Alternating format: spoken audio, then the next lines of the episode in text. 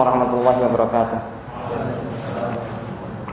Alhamdulillah nahmaduhu wa nasta'inuhu wa nastaghfiruh wa na'udzu billahi min shururi anfusina wa min sayyiati a'malina. May yahdihillahu fala mudilla lahu wa may yudlil fala hadiya lahu. Wa asyhadu an la ilaha illallah wahdahu la syarika lah wa asyhadu anna Muhammadan abduhu wa rasuluh. Allahumma shalli ala nabiyyina wa sayyidina Muhammadin wa ala alihi wa man tabi'ahu bi ihsanin ila yaumil din. Baik ikhwan fillah wa akhwat fillah rahimani wa rahimakumullah. Kita kembali pada kesempatan pertemuan kedua ini, liqa tsani. Kita kembali melanjutkan uh, pembahasan kita dari kitab Manhajus Salikin karya Syekh Abdul Rahman bin Nasir As-Sa'di.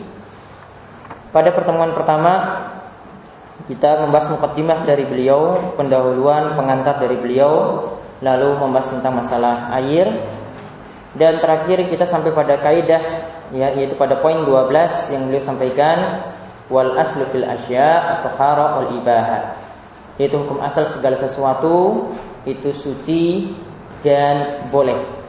Dan sebelumnya beliau masih membahas tentang masalah air. Jadi beliau golongkan air itu menjadi dua macam, ya, tidak ada jenis ketiga atau keempat. Jadi beliau menyelisihi mazhab beliau sendiri, yaitu mazhab Hambali. Dan juga ini berbeda dengan mazhab yang ada di tengah-tengah kita, yaitu mazhab Syafi'i. Jadi beliau membagi air itu cuma ada dua macam, yaitu air yang suci dan mensucikan, dan air najis. Jadi air itu ada dua macam, air suci dan mensucikan, dan yang kedua adalah air najis. Sini kami jelaskan, mungkin ada penjelasan yang kurang, yaitu uh, pada poin ke sepuluh beliau katakan bahwasanya faqullu ma'in nuzila minas sama' aw nubi'a minal ard fa huwa tahur. Setiap air yang turun dari langit atau keluar dari dalam bumi, maka air itu adalah tahur, suci dan mensucikan. Air tersebut bisa yuthiru minal yadhuru minal ahdas wal akhbas, yaitu suci, ya, dia bisa mensucikan hadas dan khabith, yaitu sesuatu yang kotor. Lalu di sini kaidah yang beliau sampaikan, wal taghayyara launuhu aw ta'muhu aw rihuhu bi syai'in tahir. Seandainya air tersebut tadi digunakan untuk membersihkan, itu kecampuran sesuatu yang suci, ya. Lalu dia berubah, ya, bau, berubah warna, kemudian ta'muhu, kemudian rasanya dan baunya, ya, warna, rasa dan baunya dengan sesuatu yang suci, maka itu tetap masih dihukumi suci. Beliau berdalil dengan hadis Nabi shallallahu alaihi wasallam, innal ma'a tahurun la yunajjisu syai'un, sesungguhnya air itu suci dan tidak ada yang dapat menajiskannya. Maksudnya di sini adalah ketika itu berubah tetapi masih dalam masih dalam nama air. Dia kemasukan sesuatu yang suci, misalnya dia kemasukan kertas di situ, ya, kemasukan e, benda suci yang lainnya. Itu selama masih airnya itu masih tetap dikatakan air, ya, masih tetap dikatakan air, maka air tersebut masih suci dan mensucikan. Ya, jadi tetap di sini diberi catatan, ya, air tadi itu berubah, ya, bau, rasa ataupun warnanya masih bisa digunakan untuk suci dan mensucikan itu selama masih disebut air biasa. Jadi misalnya ada kecampuran air, itu masih kecampuran sedikit sabun, masih kecampuran sedikit benda lainnya yang suci, maka selama masih disebut air, maka masih boleh digunakan untuk mensucikan yang lainnya. Tetapi kalau sudah keluar dari nama air, maksudnya jadi air sabun atau jadi air teh, ya, kalau di situ kemasukan e, benda suci yang lainnya lagi, berubah lagi namanya, maka tidak bisa lagi digunakan untuk suci dan mensucikan, untuk mensucikan yang lainnya. Kemudian air yang kedua yang beliau jelaskan sini adalah air najis, yaitu apabila kemasukan najis kemudian berubah salah satu dari tiga sifat, salah satunya saja itu berubah, yaitu berubah bau, rasa ataupun warnanya ketika kemasukan najis, maka air tersebut dihukumi najis dan wajib dijauhi. Lalu sekarang kita lihat lanjutan dari poin dua belas, hukum asal segala sesuatu itu adalah suci dan hukum asal segala sesuatu adalah boleh digunakan. Jadi di sini berkaitan dengan air, maka air juga di sini ada kaitannya, maka air itu asalnya adalah suci. Ya, air itu asalnya adalah taharah, suci. Begitu juga air itu asalnya boleh digunakan. Ya, karena di sini konteksnya air, maka air itu boleh digunakan. Begitu juga untuk benda yang lainnya, misalnya pakaian. Pakaian itu hukum asalnya adalah suci. Begitu juga pakaian untuk hukum asalnya boleh digunakan, kecuali jika ada yang berpakaian, misalnya laki-laki pakaian sutra, itu tidak boleh digunakan. Begitu juga menurut pendapat yang lebih kuat, kalau memakai pakaian yang e, berwarna merah polos. Berwarna merah, merah polos, artinya semuanya itu berwarna merah, tidak bercampur dengan warna yang lainnya, itu juga tidak dibolehkan menurut pendapat yang lebih kuat, sebagaimana yang dirojihkan, dikuatkan oleh Ibn Qayyim rahimahullah dalam kitab Zadil Ma'ad. Kemudian beliau katakan dalam poin ketiga belas, fa'iza syakkal muslim fa'iza syakkal muslim fi najasati ma' al-khawq au bukh'ah au ghairiha fahuwa tahir. Jika seorang muslim itu ragu, masih ragu-ragu, belum yakin. Masih ragu, belum yakin. Kalau yakin beda lagi. Ini kita bahas ragu-ragu. Jika seorang muslim itu masih ragu tentang najisnya air, atau najisnya pakaian, atau najisnya suatu tempat, ini sejadah di sini, tempat sholat di sini najis atau tidak, masih ragu-ragu, atau benda yang lainnya, tempat yang lainnya, kalau masih dalam dalam tingkatan ragu-ragu, ya, masih ragu-ragu saja, maka hukum asalnya fahuwa tahir, tetap air tadi, pakaian tadi, tempat tadi, atau benda yang lainnya tetap dihukumi sebagaimana asalnya dihukumi suci. Ya, ini masih taraf apa? Ragu, ragu-ragu, belum yakin. Kalau yakin beda lagi, kalau yakinnya sudah, maka yakin tadi itu diambil. Ya, di antara dalil yang menjelaskan hal ini nanti akan beliau sebutkan di bawahnya, juga ada keumuman hadis dari Nabi sallallahu alaihi wasallam, yaitu beliau itu bersabda, al yaqinu la yazulu bisyak, yang yakin itu tidak bisa dihilangkan dengan keraguan-raguan. Kalau ragu-raguan itu tidak bisa mengalahkan yang yakin. Jadi kalau masih taraf ragu-ragu, yakinnya itu ada, kita yakin ini belum najis, air ini belum najis. Ya, yakin ini belum, pakaian ini juga belum najis. Maka hukum asalnya tetap kembali ke yang yakin tadi. Ya, yakin tersebut yang dipegang. Lalu beliau katakan lagi, au tayakkana taharah wa syakka fil hadas. Yakinnya air atau benda ini suci, namun ragu-ragu. Ini kondisi kita, ya, ini dalam masalah kondisi, karena dikatakan hadas. Kondisi kita ini hadas. Kita yakin diri kita itu suci. Yakin diri kita itu suci. Kalau tadi membicarakan benda, sekarang menjelaskan tentang kondisi kita. Kita yakin kondisi kita itu suci, yakinnya itu suci, namun ragu-ragu. Ini sudah kentut apakah belum? Ragu-ragu, ya, itu tadi wudunya batal ataukah tidak. Yakinnya itu dalam keadaan suci. Maka kata beliau di sini, maka kembali ke hukum asal fahuwa tahir. Maka hukum asalnya pilih yang yakin tadi, yaitu dia dalam kondisi suci. Dalilnya apa?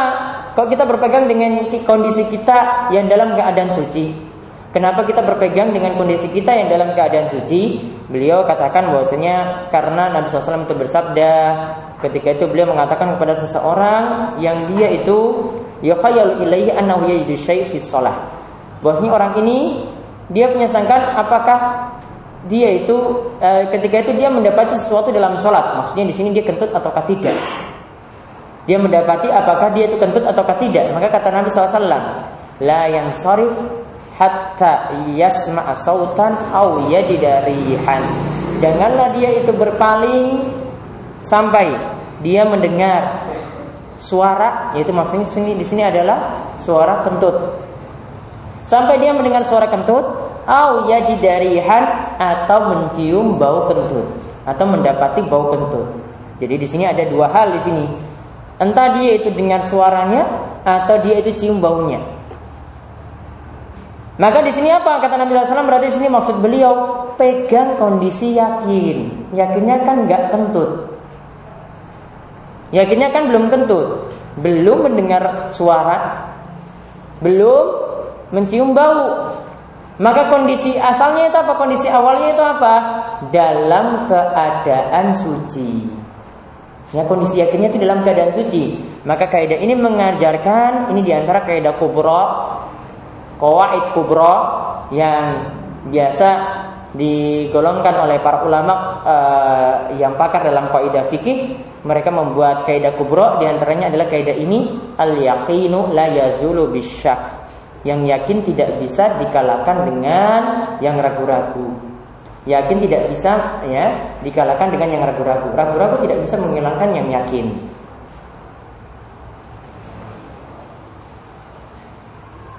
Jadi intinya di sini apa? Dia tetap berpegang teguh dengan yang yakin sampai kalau memang yakin tadi terdengar suara kentut atau mendapati baunya, baru dia beralih ke kondisi dia dalam keadaan tidak suci. Tapi kalau yakinnya tadi masih dalam keadaan suci, maka jangan menoleh kepada yang ragu-ragu tadi. Jadi di sini beliau sampaikan kaidah penting. Ini ada kaitannya dengan masalah air, ya. Air juga demikian, hukum asalnya adalah suci dan hukum asalnya adalah mubah, boleh digunakan, boleh dimanfaatkan.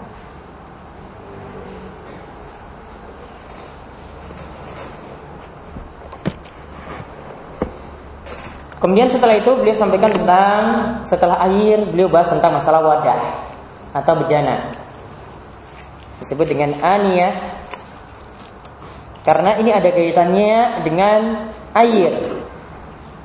Sebelum kita bahas tentang masalah wudu bersuci, kan kita menggunakan air.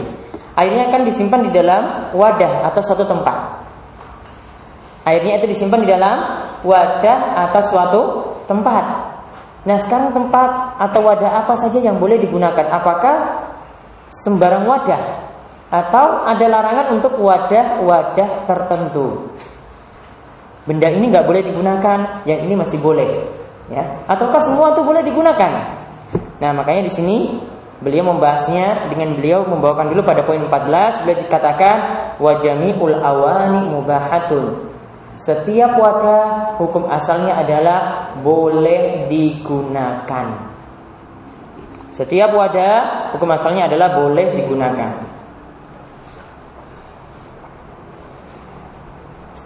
Jadi sampaikan kaidah umum dulu. Jadi orang punya gambaran nanti, oh ini berarti asalnya ini kita boleh gunakan tempat ini. Gayung yang dari plastik ini berarti boleh digunakan. Ya.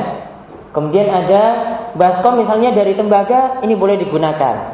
Ada tempat yang untuk nampung air ini dari kuningan, itu berarti boleh digunakan. Hukum asalnya itu boleh. Dari besi, dari tembaga, hukum asalnya itu semuanya boleh. Jadi beliau sampaikan kaidah asal dulu sebelum masuk mana yang dikecualikan, mana yang dilarang. Sampaikan dulu kaidah asal. Kaidah asalnya apa? Segala wadah, segala bejana, segala tempat untuk menampung air hukum asalnya mubah, boleh digunakan. Maka di sini sudah terbetik di sini. Wah ini berarti ini semuanya ini boleh. Dari plastik, ya, mau dari besi, mau dari kuningan. Nah ini semuanya boleh digunakan. Lalu setelah itu beliau katakan ila aniyat aniyat az-zahab wal fiddah. Kecuali untuk wadah dari emas dan wadah dari perak. Untuk wadah dari emas dan perak ini berarti kecuali, dikecualikan dari hukum asal. Kalau hukum asal tadi boleh, berarti kalau untuk emas dan perak itu tidak dibolehkan. Ya, untuk emas dan perak itu tidak dibolehkan. Lalu beliau katakan termasuk juga untuk wadah wa ma fihi syai'un minhuma, untuk wadah yang di situ ada bagian emas, bagian emas dan perak itu tidak boleh. Ilal yasir minal fiddah lil hajjah, kecuali untuk sedikit saja. Tapi yang sedikit sini cuma untuk perak. Juga digunakan apa? Dalam keadaan hajah, butuh. Jadi dari emas dan perak tadi itu nggak digunakan, tetapi jika ada perak sedikit di situ, ada campuran, ada wadah sini ya, ada campuran perak sedikit, Dan itu juga digunakan dalam keadaan butuh, karena Nabi shallallahu alaihi wasallam dahulu menggunakan ada bejana atau wadah dari dari asalnya bukan dari perak, tetapi asalnya dari benda lain. Tapi ketika itu bocor, beliau itu tambal dengan perak. Bocor beliau tambal dengan perak. Ada cuma perak dalam keadaan butuh ketika itu, dalam keadaan hajah, dalam keadaan butuh, maka itu masih dibolehkan. Ya, jadi di sini beliau katakan di sini perak masih dibolehkan, dua syarat di sini beliau sebutkan. Lihat ya, beliau sebutkan dua syarat. Yang pertama sedikit. Syaratnya itu apa? Sedikit. Yang kedua digunakan dalam keadaan butuh. Selain itu berarti tidak boleh. Kalau peraknya digunakan banyak ya nggak boleh. Juga dalam keadaan tidak butuh juga tidak boleh. Dua syarat di sini beliau dalam perkataan beliau ini jelas. Digunakan sedikit. Yang kedua digunakan dalam keadaan butuh. Kalau emas nggak boleh. Ada catatan kaki di sini diberikan di perkataan beliau dalam kitab beliau yang lain, dalam penjelasan beliau yang lain dalam kitab al-Qawa'id wal-Furuq. Qawa'id ini berisi kaidah-kaidah, furuq ini uh, kalau ulama fikih itu biasa membedakan suatu masalah istilahnya sama tetapi nanti penerapannya berbeda. Ya, di sini beliau jelaskan. Situ ada catatan kakinya. Di kitab terjemahan ada? Ada ya? Syekh itu katakan penggunaan emas dan perak itu ada tiga macam. Penggunaan emas dan perak itu ada tiga macam. Yang pertama, penggunaan emas dan perak untuk wadah atau bejana dan semisalnya. Wadah atau bejana di sini bisa jadi bentuknya itu baskom, bisa jadi bentuknya itu piring, bisa jadi bentuknya itu gelas, bisa jadi bentuknya itu sendok. Ya, jadi sini bentuknya pokoknya tempatnya itu bisa menampung air di situ, walaupun jumlahnya sedikit. Itu namanya awani. Gelas termasuk, sendok juga termasuk, gayung juga termasuk di sini. Kalau penggunaannya tujuannya untuk bejana tadi, awani tadi, maka kata beliau di sini fahadza la yahil lidzkur wal inas. Maka tidak dibolehkan baik laki-laki menggunakannya atau perempuan menggunakannya. Jadi bagi laki-laki dan perempuan tidak boleh. Jadi kalau ada perempuan juga termasuk, nggak boleh menggunakannya. Kemudian yang kedua, istima'u fil libas, menggunakan emas dan perak untuk tujuan berhias diri. Libas di sini maksudnya bukan hanya pakaian dipakai gitu, maksudnya di sini berhias diri. Berarti bentuknya nih kalau bentuknya itu gelang, bentuknya itu cincin, pokoknya berhias diri. Dipakai, bentuknya itu dipakai. Mau dipakai di leher, mau pakai di tangan, mau pakai di kaki, di jempolnya, terserah. Ya, ini pokoknya tujuannya berhias diri. Termasuk juga sini di sini fungsinya untuk jam tangan misalnya, ada yang mungkin jam tangannya itu dari emas, ada ya, ada bentuknya seperti itu. Ada atau mungkin campuran ada emas di situ, campurannya ada emas. Ada juga di sini yang mengatakan ada emas, tapi disebut emas putih. Itu juga ada campuran emasnya, di sini termasuk digunakan untuk berhias diri. Maka kata beliau di sini, fahadzal yahilu lin nisa.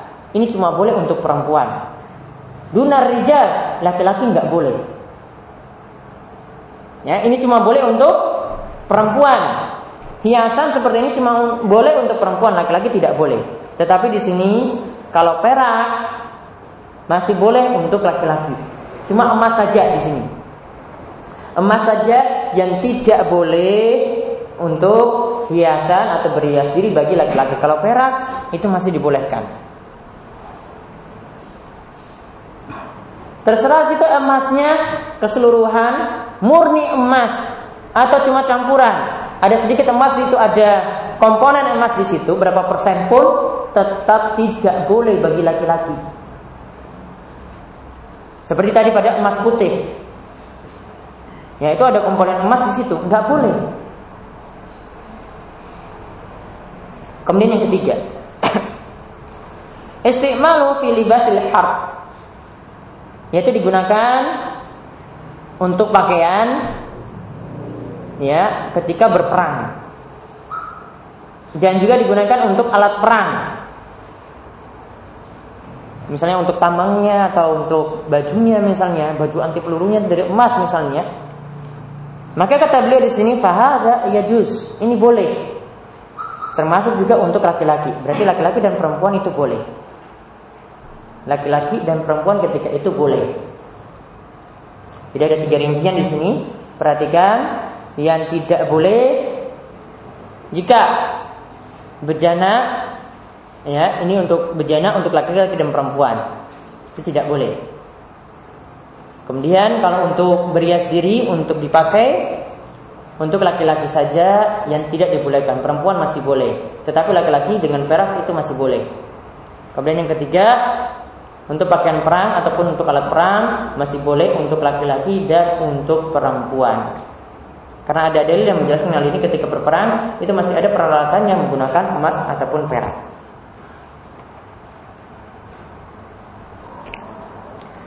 Jadi dari bejana yang ada, wadah yang ada, itu yang dibolehkan semuanya kecuali apa? Emas dan perak. Dalilnya apa? Kata beliau di sini, sabda Nabi sallallahu alaihi wasallam, la tashrabu fi aniyati dzahab wal fiddah. Janganlah kalian minum dari wadah yang terbuat dari emas dan perak. Wala ta'kulu wala ta'kulu fi sihafiha, janganlah juga kalian tuh makan dengan wadah, ya, atau dengan piring atau mangkok dari emas dan perak. Fa innaha lahum fid dunya. Apa alasannya? Sini beliau sebutkan illah. Apa alasannya? Karena bejana tersebut yang dari emas dan perak tadi itu untuk orang kafir di dunia. Lahum, hum di sini maksudnya adalah orang kafir. Untuk orang kafir di dunia. Walakum fil akhirah, sedangkan kalian, bagi kalian itu adalah nanti di akhirat. Bagi kalian orang beriman, orang muslim, itu nanti untuk kalian, ya, perhiasan kalian nanti di akhirat, ya, atau tempat bejana kalian nanti di akhirat. Muttafaqun alaih. Hadis ini muttafaqun alaih, diriwayatkan oleh Imam Bukhari dan Muslim. Maka di sini hadis ini menunjukkan, ya, dengan jelas, ya, bahwasanya bejana dari emas dan perak itu tidak dibolehkan. Sebagian ulama katakan ini alasannya cuma untuk makan dan minum saja. Kalau cuma uh, di tidak tujuannya untuk makan dan minum, itu masih dibolehkan. Namun yang lebih hati-hati, tetap semua bejana dari emas dan perak itu tidak dibolehkan sama sekali. Ilahnya sudah disampaikan oleh Nabi sallallahu alaihi wasallam. Alasannya itu sudah disampaikan oleh Nabi sallallahu alaihi wasallam, bahwasanya bejana dari emas dan perak itu untuk orang kafir di dunia, tetapi untuk orang muslim itu di akhirat. Dan di sini juga menunjukkan bahwasanya balasan dari amalan itu nanti ditunda, nanti di akhirat.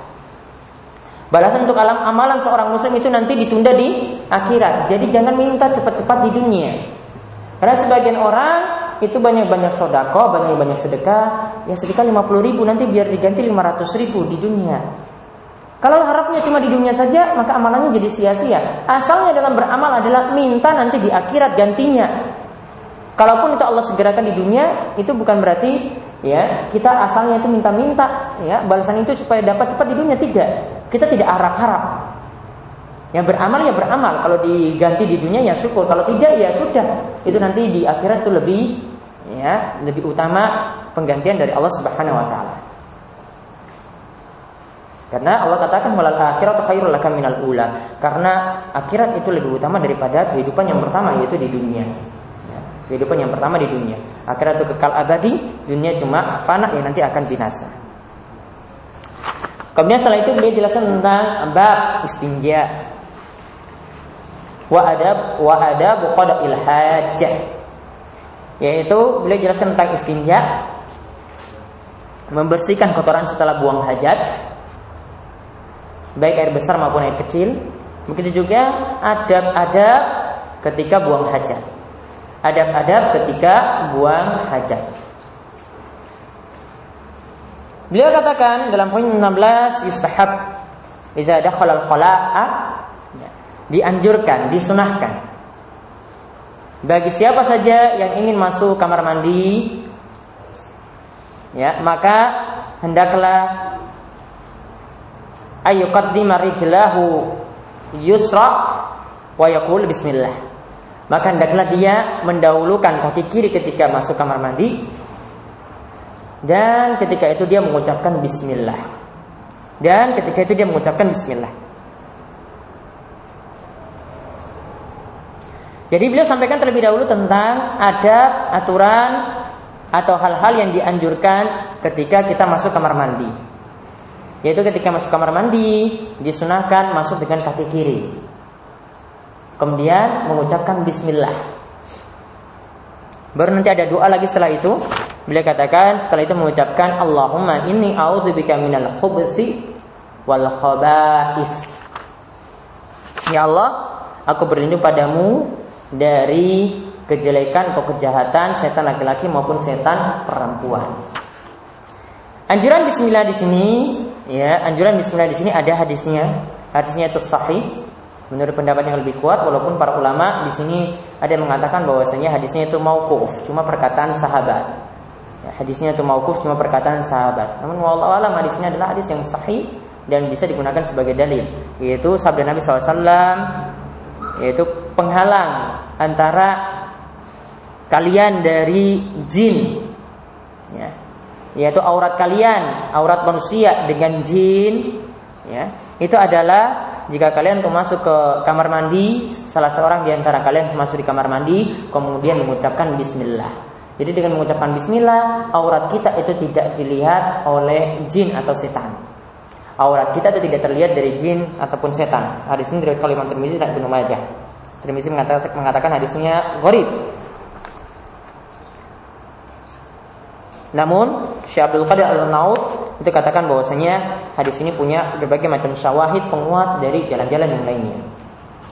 Jadi mengucapkan bismillah terlebih dahulu, lalu setelah itu mengucapkan Allahumma inni a'udzubika minal khubuthi wal khaba'ith.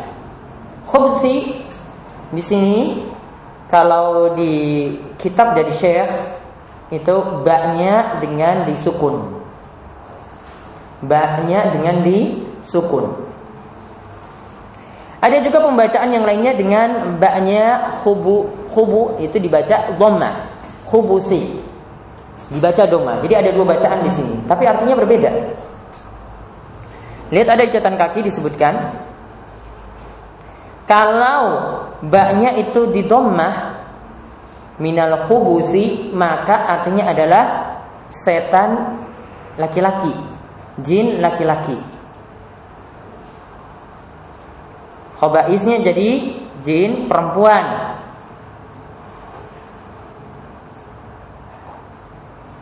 Ya, jadi kalau artinya berarti apa? Aku berlindung kepadamu ya Allah dari kejahatan setan laki-laki dan setan perempuan.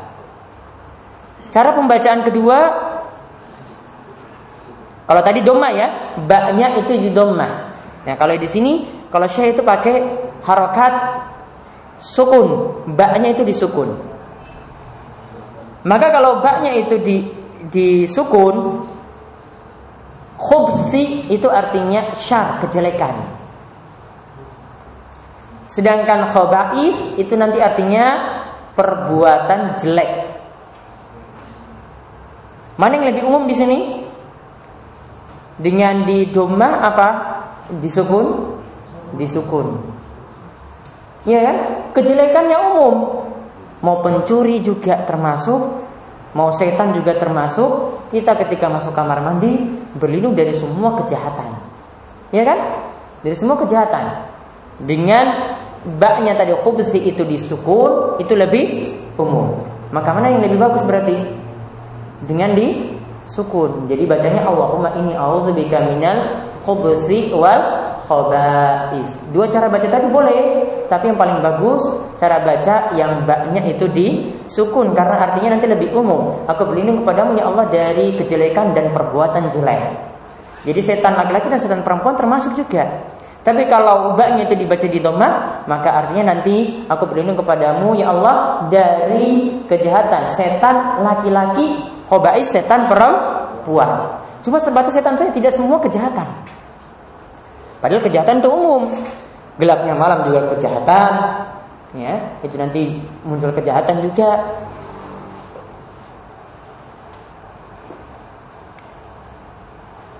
Ya. dan juga setan juga termasuk. Tapi kalau kita membacanya dengan yang umum, maka itu lebih bagus. Kemudian ada berikutnya lagi, beliau sampaikan untuk adab ketika keluar kamar mandi. Kalau tadi masuk, dahulukan kaki kiri. Ini menunjukkan bahwasanya kalau yang jelek-jelek itu didahulukan yang kiri. Termasuk juga untuk melepas ketika memakai sesuatu. Melepas pakaian, dahulukan yang kiri. Masuk ke tempat yang jelek juga lakukan dengan yang kiri. Ya, karena sebagaimana dalam hadis Aisyah bahwasanya Rasulullah sallallahu alaihi wasallam yujibu tayammunu fi tanaulihi wa tarajjulihi wa tuhurihi wa fi sya'nihi kulli. Itu Nabi sallallahu alaihi wasallam itu sangat suka sekali mendahulukan yang kanan ketika ya memakai sendal, ketika menyisir rambut, termasuk juga mencukur rambut. Suruh tukang cukurnya itu mulai dari yang kanan.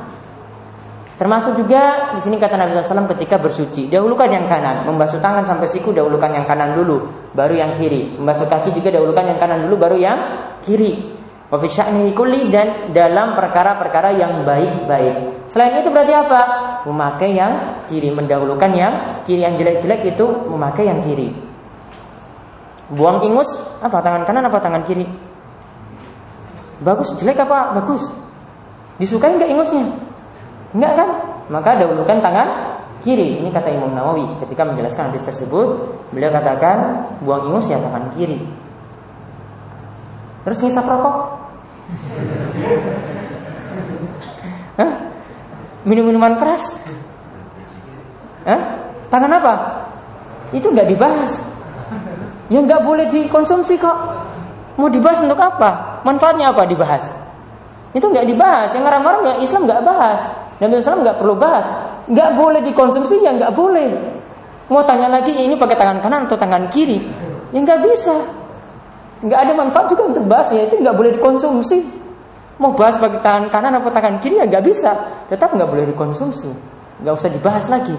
Ini minum saya lagi pakai bir ini pakai tangan kanan atau tangan kiri, ya nggak bisa kita jawab. Dalam perkara yang mubah, sifatnya mubah, kita buang hajat. Itu kan mubah, jadi itu mubah. Tapi ini sesuatu yang kotor. Nah, ada sesuatu yang kotor gitu. Maka ketika kita istinja pakai yang kiri. Masuk ke kamar mandi, kan masuk masuk keluar itu kan mubah. Sesuatu yang mubah, maka itu baru dibahas. Nah, tapi kalau perkara yang sudah haram, ya sudah nggak usah dibahas. Wong itu nggak perlu ya kita bahas karena harus dijauhi, nggak boleh kita mengerjakan dan seterusnya. Nah, maka ketika keluar, maka kata beliau di sini qaddimal yumna. Dahulukan yang kanan. Jadi keluar kamar mandi kanan. Kemudian yang kedua, wa qala ghufranaka.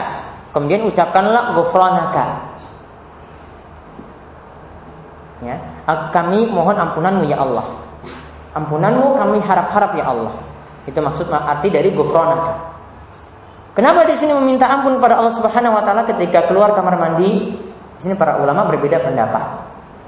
Ada yang katakan karena asalnya itu manusia itu selalu berzikir, tapi dalam kamar mandi itu tidak bisa berzikir. Ya, jadi ketika keluar kita mohon ampun kepada Allah Subhanahu wa taala. Kemudian juga ada yang katakan bahwasanya karena ketika kita buang hajat itu sesuatu yang sangat butuh sekali kita keluarkan. Ya, sangat butuh sekali kita keluarkan. Kalau kita dimudahkan dalam hal ini, maka kita juga meminta ampun pada Allah Subhanahu wa taala dan berbagai macam alasan yang lainnya. Lalu beliau tambahkan dengan bacaan setelah ghufranaka alhamdulillahilladzi azhaba annil adza wa afani.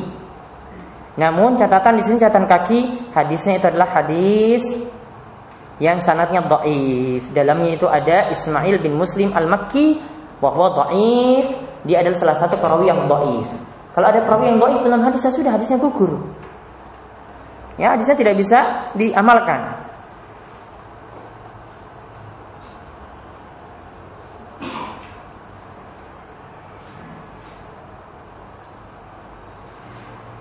Bahkan para ulama di sini kata Al-Busiri, para ulama itu sepakat akan dhaifnya periwayat ini. Maka ini jadi jadi pelajaran bahwasanya tidak sembarang hadis itu kita bisa terima. Ya, tidak semua hadis itu seorang muslim itu bisa terima. Hadis itu ya ada yang derajatnya itu sahih, ada yang derajatnya itu dhaif, ada yang derajatnya itu hasan, pertengahan antara antara sahih dan dhaif. Yang bisa kita gunakan dalam beramal ya cuma sahih ya atau minimal hasan. Kalau dhaif ya sudah tidak bisa diterima ketika kita itu beramal, tidak bisa kita amalkan. hadis-hadis tersebut, termasuk dalam hadis ini. Jadi yang tepat di sini ketika keluar kamar mandi, ya cuma membaca ghufranaka, simpel. Hadis ini diriwayatkan oleh Imam Ahmad, Abu Dawud, Ibnu Majah, ya Ibn Hibban, Darimi dan Tirmizi. Dan Tirmizi mengatakan bahwasanya hadisnya itu hasan gharib. Imam Hakim juga mensahihkannya. Begitu juga yang mensahihkannya adalah Ibn al-Jarud, Imam Nawawi dan Az-Zahabi. Kemudian adab selanjutnya lagi ketika dalam kamar mandi. Kalau tadi mau masuk, mau keluar, beliau sampaikan adab-adab tersebut. Kemudian ketika dalam kamar mandi, beliau katakan wa yu'tamad fi julusihi ala rijlihil yusra. Ketika duduk, ya, kita ingin buang hajat ketika duduk, maka bersandarlah pada kaki yang kiri dan menegakkan kaki yang kanan. Wa yunsabul yumna, dan menegakkan kaki yang kanan. Jadi pegangannya itu dengan kaki yang kiri. Kaki kanan itu ditegakkan. Ini duduk di zaman dulu. Mungkin tidak bisa kita terapkan untuk toilet saat ini, apalagi kalau toiletnya pakai duduk. Ya. Itu nggak bisa di sini, ya. Lagi kalau yang nggak biasa lagi duduk pakai toilet yang duduk tadi, ini belum bisa diterapkan. Dan kalau diketahui ada catatan kaki, hadisnya diriwayatkan oleh Bayhaki, hadisnya sanadnya dhaif, ya. Jadi artinya di sini kalau dhaif sudah tidak bisa digunakan sebagai hujjah, artinya segala macam bentuk duduk itu diperbolehkan. Dan ini juga cuma anjuran, karena ini cuma fiil Nabi Sallallahu Alaihi Wasallam, cuma fiil perbuatan, ya. Asal masalah perbuatan juga tidak sampai wajib. Jadi hadisnya dhaif. Sebagaimana juga yang mendoifkannya Imam Nawawi, begitu juga Ibnu Hajar dalam al-Talkhis dan juga dalam al-Bulugh al-Bulugh al-Maram. Kemudian adab selanjutnya lagi beliau katakan wa yustatur biha'itin al-ghairi. Dan seseorang yang buang hajat itu nanti ditutupi, ya, hendaklah dia menutup diri dengan dia buang hajat di balik tembok atau penutup yang lainnya. Jadi jangan di tempat terbuka. Badannya itu harus tertutup dari pandangan orang lain. Badannya itu harus tertutup dari pandangan orang lain. Kemudian beliau juga sampaikan yang kedua puluh, wa yu'idu in kana fil fadha. Kalau buang hajatnya itu di tempat terbuka, di lapangan, di padang pasir, ya, maka hendaklah yu'id, menjauh dari pandangan orang. Pokoknya jangan sampai kelihatan. Dia pergi sejauh-jauh mungkin. Ya, sebagaimana Nabi shallallahu alaihi wasallam itu ketika buang hajat juga demikian, ketika di fadha, di tempat terbuka, beliau pergi jauh, ya, sehingga tidak bisa dipandang oleh orang lain. Kemudian yang kedua puluh satu, beliau katakan lagi adab selanjutnya, wala yahillu lahu ayyaqdi hajatahu fi, dan tidak boleh seorang itu membuang hajat itu pada tempat-tempat berikut ini, di mana tempat-tempat ini menyakiti manusia, yang mengganggu orang lain. Yang pertama fit tariq, di jalan, di jalanan tempat orang lalu lalang, mau buang air besar, air kecil, yang juga tidak dibolehkan. Ya, ini sebagian supir bis ini kadang ini kurang ajar. Ya, yang penting yang kepepet ya, tapi ya kurang ajar, harusnya cari kamar mandi. Apalagi situ tambah lagi auranya terbuka. Ya, ditambah lagi auranya terbuka. Dan buang jalan, buang kencingnya juga di jalanan, tempat orang lalu lalang di situ. Kemudian yang kedua, tidak boleh juga di mahali julusin nas, tempat manusia itu duduk-duduk di situ. Enggak boleh. Misalnya di halte bis misalnya, ya. Atau tempat duduk yang lainnya tidak dibolehkan. Karena ini sangat menyakiti orang lain.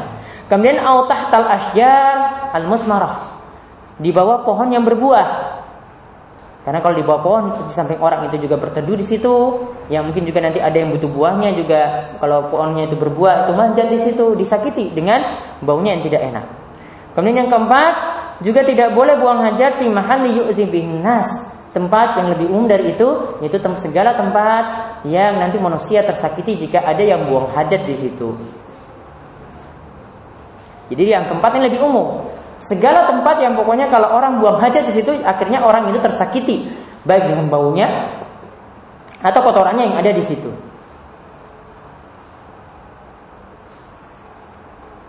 Jadi Islam di sini sangat mempentingkan ya kepentingan bersama. Kepentingan ya hablum minallah ya, yaitu kepentingan dengan Allah Subhanahu wa taala diperhatikan juga dengan manusia juga diperhatikan. Jadi bukan hanya urusannya dengan Allah saja, tapi urusannya dengan manusia juga diperhatikan karena di sini hal-hal yang dapat menyakiti orang lain itu dilarang. Kemudian untuk buang hajat ketika di kamar mandi di sini juga beliau sampaikan adab yang selanjutnya. Ini menurut pendapat beliau, wala yastaqbil qiblah wala yastadbiruha hala qada'il hajat. Tidak boleh menghadap kiblat ataupun membelakanginya ketika sedang membuang hajat. Ya, ketika sedang membuang hajat.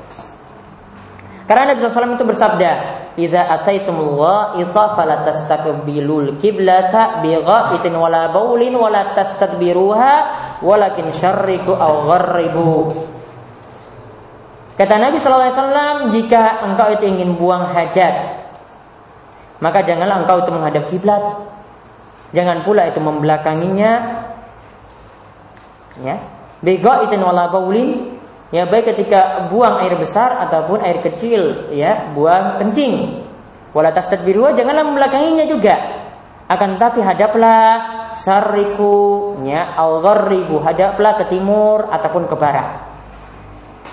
Muttafaqun alaih, hadis ini riwayat Bukhari dan Muslim. Ingat hadis ini dikatakan ketika Nabi shallallahu alaihi wasallam itu domisili di Madinah. Di Madinah kiblatnya itu menghadap ke selatan.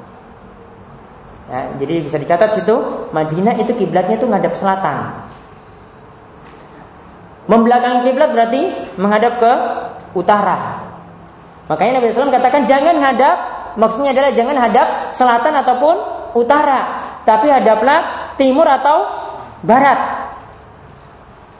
Karena itu tidak mengha- tidak menghadap kiblat ataupun membelakanginya, timur atau barat tidak menghadap kiblat ataupun membelakanginya. Sekarang berarti apa? Untuk daerah lain bagaimana? Ya, sesuaikan dengan tempat masing-masing. Kalau Nabi shallallahu alaihi wasallam katakan hadaplah timur atau barat, berarti kalau kita apa? Hadaplah utara atau selatan. Hadaplah utara atau selatan. Ini tidak membelakangi, menghadap kiblat ataupun membelakanginya. Kalau menghadap kiblat itu kita ke barat, kalau membelakanginya kita ke timur, maka ini dijauhi. Di sini kata beliau, menurut pendapat beliau, di sini hadisnya sifatnya umum. Tidak boleh, ya. Hadis ini kata beli, hadis beliau, hadis ini menurut pemahaman beliau tidak boleh menghadap kiblat, tidak boleh membelakanginya.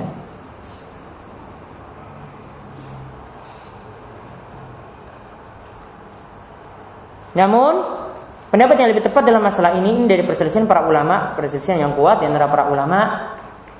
Ada hadis dari Ibnu Umar, di mana Ibnu Umar itu pernah melihat Nabi shallallahu alaihi wasallam itu ya ketika di rumah Hafsah buang hajat di situ dan tempatnya itu terbuka.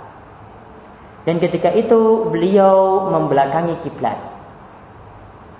Ya, artinya di sini masih di tempat tersebut masih beliau masih bolehkan dari perbuatan beliau sendiri.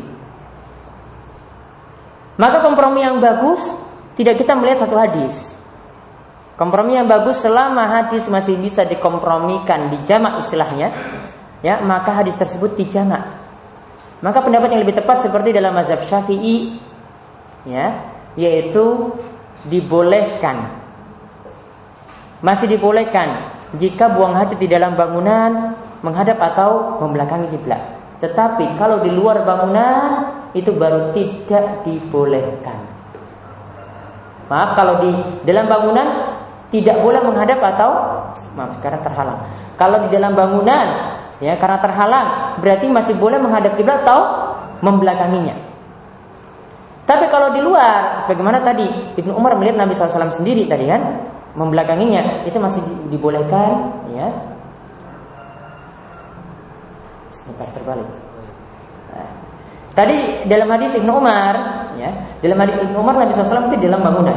Ketika itu beliau menghadap, eh, membelakangi kiblat di dalam bangunan ya. Saya ralat. Tadi di dalam hadis Ibnu Umar Nabi shallallahu alaihi wasallam itu membelakangi kiblat dalam bangunan. Karena di rumah Hafsah, berarti kan dalam bangunan bukan tempat terbuka. Maka komprominya bagaimana? Kita katakan bahwasanya kalau di tempat terbuka, ya tempat terbuka, artinya kan tidak ada yang halangi. Tidak ada tembok yang halangi ya, tidak ada tembok yang halangi ya, maka membelakangi ataupun menghadap kiblat tidak dibolehkan. Karena ngadap langsung itu tidak dibolehkan. Tetapi kalau di dalam bangunan kan sudah terhalang oleh tembok. Sebagaimana Nabi shallallahu alaihi wasallam tadi di rumah Hafsah tadi itu membelakangi kiblat, maka ketika itu masih dibolehkan yang menghadap ataupun membelakanginya. Jadi yang perlu hati-hati saja ketika di luar bangunan. Tapi kalau dalam bangunan itu masih dibolehkan. Tapi yang paling selamat ya tetap di dalam bangunan juga sikapi seperti itu sebisa mungkin. Kalau bangun kamar mandi ada toilet di situ, jangan diarahkan ke arah kiblat ataupun belakanginya, itu lebih selamat. Ya, itu lebih selamat. Tapi kalau di luar bangunan, nah ini perlu lihat-lihat hati-hati. Ya, kalau buang hajat di luar bangunan, maka perlu ketahui di sini mana arah kiblatnya di sini, maka kita jangan menghadap kiblat ataupun membelakanginya. Nah, ini kesimpulannya tadi, ini pendapat dalam mazhab Syafi'i, ya. Ini kesimpulannya dari mazhab tersebut bahwasanya dirojikan pendapat tadi yang tidak dibolehkan menghadap ataupun membelakanginya ini ketika di luar bangunan karena tidak ada yang menghalangi. Tapi kalau sudah ada yang menghalangi dalam bangunan, itu masih dibolehkan menghadap ataupun membelakangi kiblat. Ini kompromi dari dua dalil yang ada, hadis yang kita bahas di sini dan juga hadis Ibnu Umar. Hadisnya Ibnu Umar juga hadisnya sahih karena disebutkan oleh Uh, Ibn Qudamah dalam kitab Mada'itul Ahkam, Abdul Ghani Al-Makdis dalam kitab Mada'itul Ahkam. Kemudian adab selanjutnya lagi beliau sampaikan, masih dalam adab ketika buang hajat. Fa idza qada hajatahu, jika seorang itu sedang buang hajat, masih sedang buang hajat, maka dia di sini kata beliau istatmaru bi salasati ahjar wa nahwiha tunkil mahalla, maka dibolehkan baginya beristijmar, cebok, membersihkan kotoran dengan menggunakan batu, menggunakan batu. Namun syaratnya di sini apa? Bisalah sati ahjar, dengan menggunakan tiga batu. Yang nanti di sini juga bisa dikatakan di sini wanahwiha atau semisal batu. Ya, bisa satu ahjar dengan menggunakan tiga batu atau yang semisal batu. Dengan menggunakan semisal batu di sini dalam mazhab Syafi'i ada tiga syarat. Yang semisal dengan batu ini bisa dilihat ada tiga syarat yang harus dipenuhi. Yang pertama, bendanya itu suci. Yang pertama, bendanya itu suci, bukan benda najis. Benda najis tidak boleh digunakan untuk membersihkan kotoran saat buang hajat. Yang kedua, benda tersebut bukan benda yang berharga atau terhormat. Enggak boleh ada uang seribu di situ kemudian digunakan untuk membersihkan kotoran.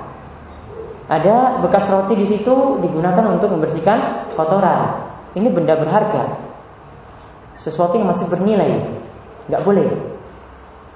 Kemudian yang ketiga, bisa menghilangkan najis.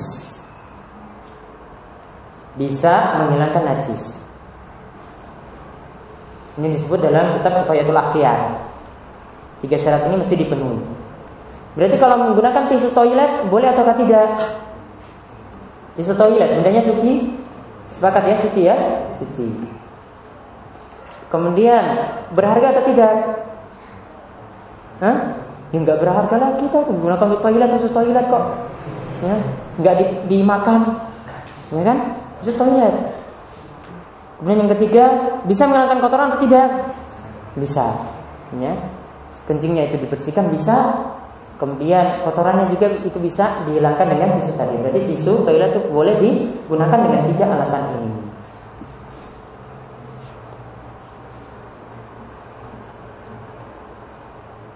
Tapi ini sebenarnya budaya orang barat, ini kurang bersih, ya. Seperti itu tidak bersih.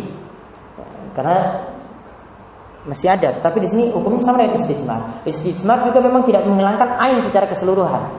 Pasti ada istijmar dengan menggunakan batu, pasti ada sebagian kecil yang masih tertinggal di situ. Makanya beliau tambahkan dengan cara yang kedua, summa istanja bilma. Kemudian setelah dengan istijmar tadi ditambah dengan beristinja dengan menggunakan air. Kalau tadi cuma mengangkat kotoran saja, dibersihkan sempurna lagi dengan apa? Ya dengan air. istinjaknya dengan menggunakan air. Jadi semakin sempurna jika ditambah dengan air. Tapi di sini kalau kata beliau wa yakfi iktisar ala ahadihima. Namun kalau cuma memilih salah satunya saja, memilih batu saja ya, atau memilih air saja dibolehkan juga. Namun apa? Kalau dalam mazhab Syafi'i lebih sempurna menggunakan air. Tetap lebih ingin menggunakan air itu lebih afdal, karena air itu bisa menghilangkan kotoran sekaligus sisa-sisanya juga hilang. Mengangkat kotoran sekaligus sisa-sisanya juga hilang. Lalu di sini beliau jelaskan tentang istijmar, masih menghilangkan kotoran tadi, sekarang istijmar yang menggunakan batu tadi. Untuk istijmar itu tidak dibolehkan dengan dua benda. Kata beliau di sini wala yustajmar, wala yustajmaru, tidak boleh beristijmar, tidak dibolehkan beristijmar dengan dua benda. Yang pertama birausi wal izam ya, kama naha anhu Nabi sallallahu alaihi wasallam, tidak boleh e, beristinja dengan menggunakan kotoran, itu sesuatu yang najis. Tidak boleh juga dengan menggunakan tulang, karena Nabi sallallahu alaihi wasallam itu pernah melarang hal ini. Suatu saat Nabi sallallahu alaihi wasallam itu suruh mengambil air ya, tetapi beliau itu larang dari menggunakan tulang dan menggunakan kotoran seperti ini, yaitu kotoran yang najis. Kemudian juga tidak boleh beristijmar dengan wa kadzalika kullu ma la hurmah, sesuatu yang masih berharga atau punya kehormatan.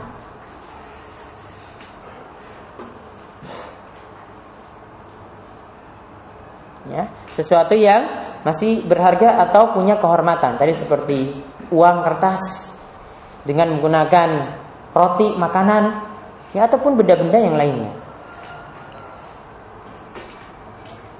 Dan perlu diketahui bahwasanya tulang tadi ini juga alasan tidak boleh digunakan, karena tulang itu jadi makanannya kaum jin atau setan.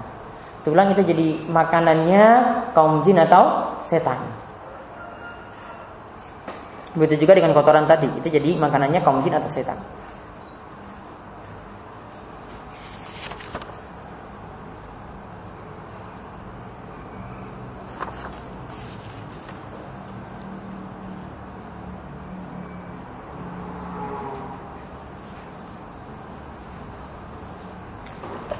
Sampai jam setengah sepuluh ya, jam penelitian setengah sepuluh selesai apa sudah termasuk tanggung jawab? Selesai? Hah? Sudah termasuk tanggung jawab? Tanggung jawab sepuluh menit aja. Kita tambah lagi dua poin lagi. Kemudian beliau setelah itu masuk lagi fasal izalatun najasa wal asya an najasa, menghilangkan najis ya, dan hal-hal yang termasuk najis, benda-benda yang termasuk najis. Beliau terlebih dahulu menjelaskan tentang cara bagaimana kita menghilangkan najis. Beliau katakan wa yakfi fi ghusli jami'in najasat 'alal badan awis saw awil buq'ah aw ghairiha. Cukup menghilangkan najis itu dengan cara dicuci.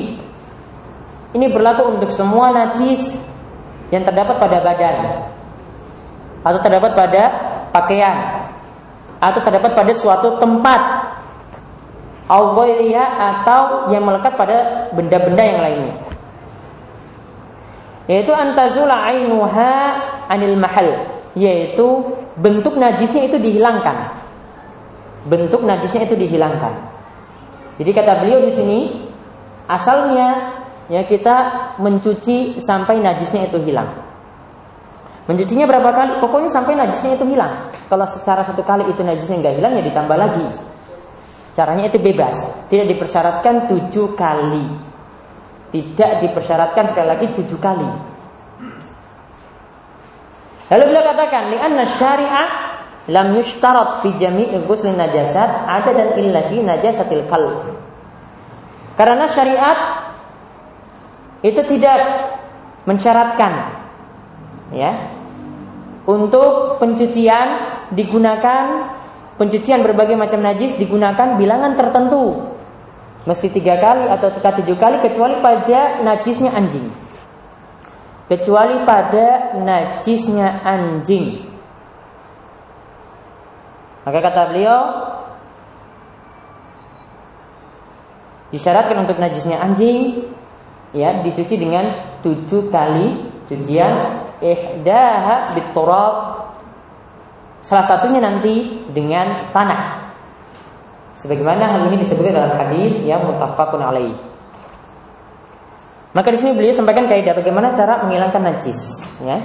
Menghilangkan najis caranya adalah pokoknya dicuci sampai najisnya itu hilang.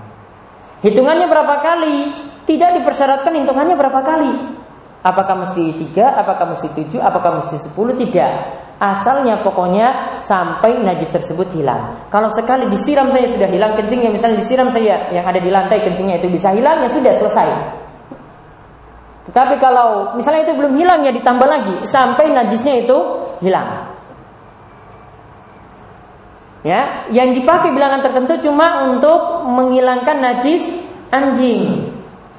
Ya, ketika menghilangkan najis anjing, maka dipersyaratkan di sini dengan tujuh kali cucian. Berarti kata beliau di sini juga kalau ada najis yang lainnya bagaimana? Ada najisnya babi. Dipersyaratkan tujuh kali atau tidak? Tidak. Beliau menyelisih mazhab Hambali. Begitu juga mazhab Syafi'i. Kalau mazhab Hambali dan Syafi'i, babi masuk tujuh kali. Karena kalau anjing saya seperti itu, babi itu lebih jorok daripada anjing. Ya, tapi apa yang beliau katakan yang lebih tepat, asalnya yang tujuh kali cucian itu cuma pada anjing, pada babi tidak termasuk. Ya, pengkiasannya tidak tepat. Ya, karena dalil cuma mengatakan ya untuk anjing. Nah, tentang masalah anjing di sini dalam hadis kan cuma dikatakan idza walagha atau idza syariba. Ya, idza walagha al-kalbu atau idza syariba al-kalbu, jika anjing itu menjilat atau jika anjing itu minum, yaitu di wadah, suatu wadah. Ini di dalam bahasa Arab iza di sini adalah isim syarat. Maka menurut kaidah fikih yang disebutkan dalam syarat-syarat ini saja yang dimasuk, di, yang dimasukkan. Yang di luar syarat tersebut tidak termasuk. Ya, maka cuma untuk anjing saja yang termasuk, untuk yang lainnya tidak termasuk, babi tidak termasuk. Kemudian kalau dikatakan walagha au syariba, anjing itu minum atau anjing itu menjilat, maka cuma ketika anjing menjilat atau minum saja. Kalau menjilat atau minum itu berarti pada sesuatu yang ada airnya, bejana yang ada air, ya kan? Karena menjilat nggak mungkin di, uh, maksudnya kalau minum itu nggak mungkin di tempat yang kosong. Kulit ini bukan namanya minum, bukan namanya syariba, bukan namanya minum. Menjilat kulit ini bukan namanya syariba, bukan. Walagha atau syariba itu cuma ketika ada pada wadah yang berisi air kemudian anjing menjilat di situ, maka wadah ini airnya itu dibuang, kemudian saat itu bejana tadi atau wadah tadi yang dicuci tujuh kali. Berarti di luar itu bagaimana jika anjing itu cuma menjilat tangan, menjilat baju, tidak termasuk tujuh kali. Ya, ini menurut pendapat yang lebih tepat karena memahami tekstual hadis. Ya, karena memahami tekstual hadis. Ini cuma terjadi pada apa? Jilatan anjing pada bejana atau wadah, semisal pada piring, pada gelas, pada sendok, tidak pada yang lainnya. Ketika menjilat baju cukup dihilangkan saja najisnya seperti itu biasa sampai najisnya itu hilang. Kalau menjilat tangan juga termasuk demikian, tidak ada cuci tujuh kali. Ya, pemahaman dari mana? Dari tekstual hadis tadi, hadis yang muttafaq, hadis yang disebutkan Bukhari dan Muslim.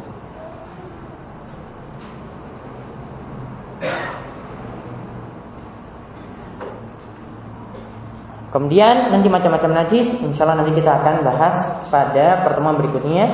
Nanti akan beliau sebutkan macam-macam najis, ya, dan juga beserta dengan dalilnya. Monggo kita bisa langsung ke tanya jawab jika ada satu dua pertanyaan.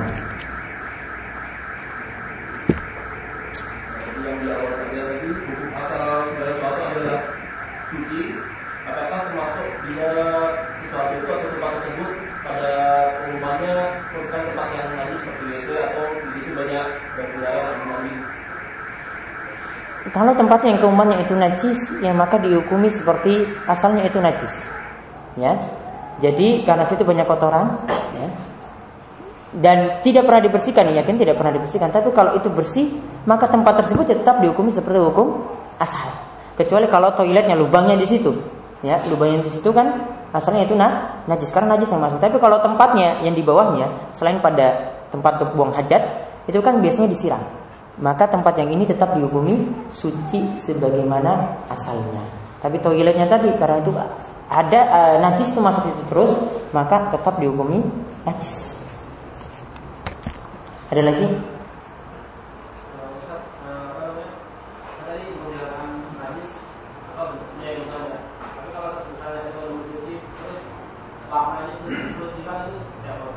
Contohnya? Misalnya apa tinja gitu. Hmm. Itu mereka di bagian celana. Kalau warnanya tidak bisa hilang, sudah dipaksakan itu seperti itu, maka seperti gimana daerah haid? Darah haid itu biasa juga seperti itu, kadang e, terkena pada celana, dicuci juga tidak sampai hilang secara sempurna. Kalau ainnya, bentuk najisnya itu sudah hilang, bekas-bekasnya yang sedikit itu insya Allah masih dimaafkan. Ya, sebagaimana dalam pembahasan nanti dalam pembahasan darah haid. Ada lagi?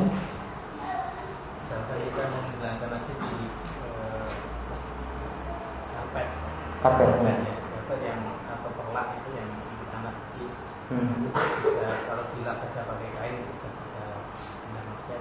Kalau sudah hilang ya bau, rasa dan warnanya ya dengan dilap seperti itu maka sudah selesai. Tapi kalau masih ada bau, rasa dan warnanya maka tidak boleh. Tetap dicuci, disikat atau dengan cara-cara yang lain, disedot misalnya, ya, bukan sampai hilang najis tersebut.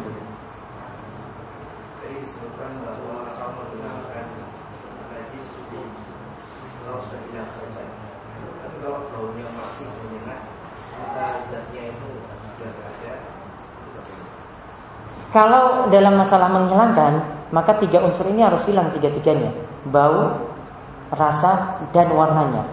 Tetapi kalau kemarin pembahasan kecampuran benda najis, maka cukup bau, rasa, ataupun warnanya, maka air tersebut dihukumi najis pakai atau. Tapi kalau masalah menghilangkan, tiga unsur ini harus hilang, ya. Kecuali kalau tadi yang ditanyakan tadi yang sulit dihilangkan, masih ada bekasnya, cuma warnanya saja coklat ada, masih ada lengket di situ, tapi sudah hilang airnya.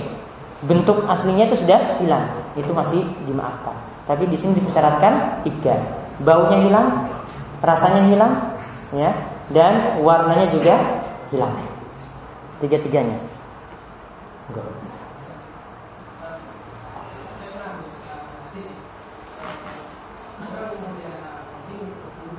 Hmm. Hmm.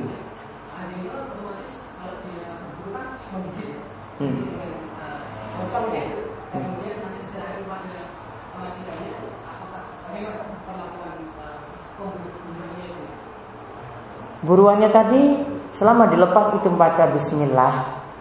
Kemudian di ketika diburu tersebut dia mati bukan karena ini ada di pembahasan di uh, hewan di masalah as-sayd ya, atau buruan.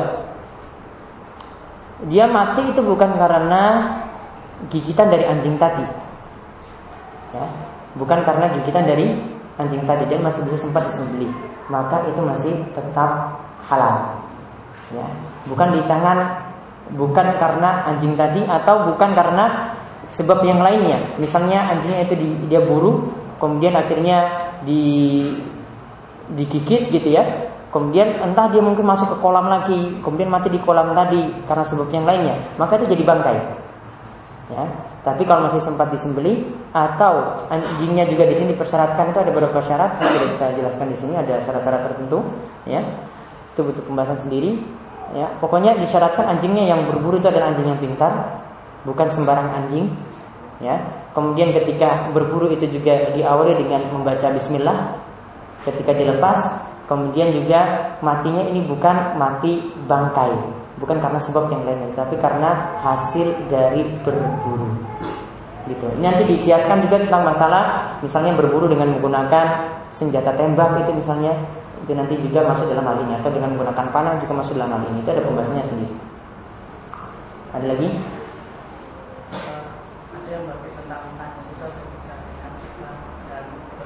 Nah. Jadi najis dibagi menjadi tiga.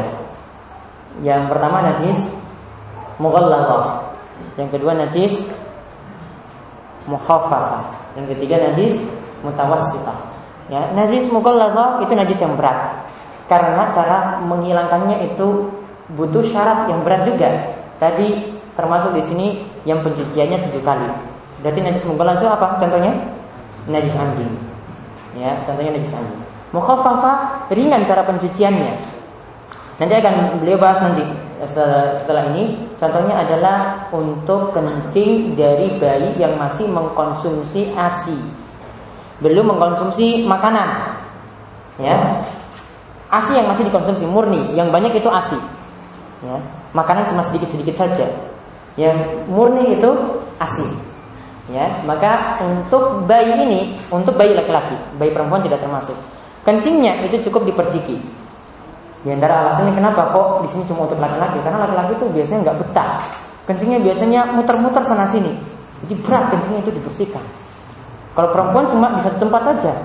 Laki-laki kan bisa muter-muter kan? Makanya diperintahkan cara pencuciannya juga berbeda. Nah itu di antara alasannya. Dan banyak alasan yang lainnya. Ya, itu masuk mukhaffafa yang ringan. Kemudian yang ketiga mutawassithah, selain dari selain najis yang berat, selain dari najis yang ringan tadi, itu masuk mutawassithah, cara pembersihannya seperti biasa. Ya sampai pokoknya najisnya itu hilang. Ada lagi di sana?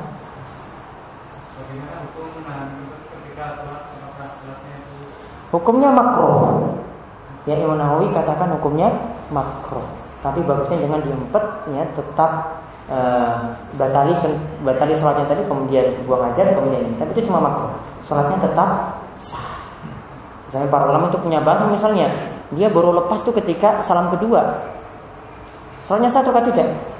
Tapi sudah tahan-tahan kan, salam kedua baru lepas, salam kanan belum, salam kedua baru lepas, sholatnya sah atau tidak? Hah? Sholatnya sah. Karena yang wajib cuma salam pertama, salam kedua kan hukumnya sunnah. Tapi lebih bagus tidak ditahan. Hukumnya makruh. Untuk yang pedoman-pedoman yang tadi ini, yang semuanya itu berdasarkan hadis atau tidak, karena berapa yang hanya disebutkan berdasarkan hadis. Semuanya yang beliau sebutkan berdasarkan hadis. Sudah di awal kitab beliau sebutkan, ya namanya ilmu itu adalah ma'rifatul haq bidalilihi, mengenal kebenaran dengan dalil. Jadi beliau ingin buku ini disusun berdasarkan dalil. Dalilnya biasanya beliau sebutkan belakangan. Sampaikan dulu awal dulu. Memang cara seperti itu yang memahamkan orang itu seperti itu. Dalil itu belakangan. Dipahamkan dulu maksudnya. Ya. Enggak ujuk-ujuk dalil, ya. Tapi dipahamkan dulu. Ini loh ceritanya seperti ini. Najis ini ada tiga misalnya. Nah, ini baru mana yang berat cara pencuciannya, yang mana yang ringan cara pencuciannya, mana yang biasa. Baru boleh sebutkan belakangan. Nanti boleh sebutkan belakangan biasanya. Sama seperti tadi, membahas bejana. Bejana yang tidak boleh itu apa? Bejana emas dan perak. Dalilnya mana? Sebelum sebutkan terakhir. Ya kan? Terakhir tadi disebutkan. Ya, itu terakhir tadi disebutkan. Memang ini disusun ringkas sekali, ya. Itu untuk pelajaran-pelajaran untuk pemula. Ini untuk mubtadiin, yaitu untuk pemula. Ini sebenarnya pelajaran anak S D. Ya, ini pelajaran anak S D kalau di sana. Dalilnya diletakkan di belakang. Ada lagi terakhir. Jelaskan anjing pada daging yang halal itu apa dihukumi?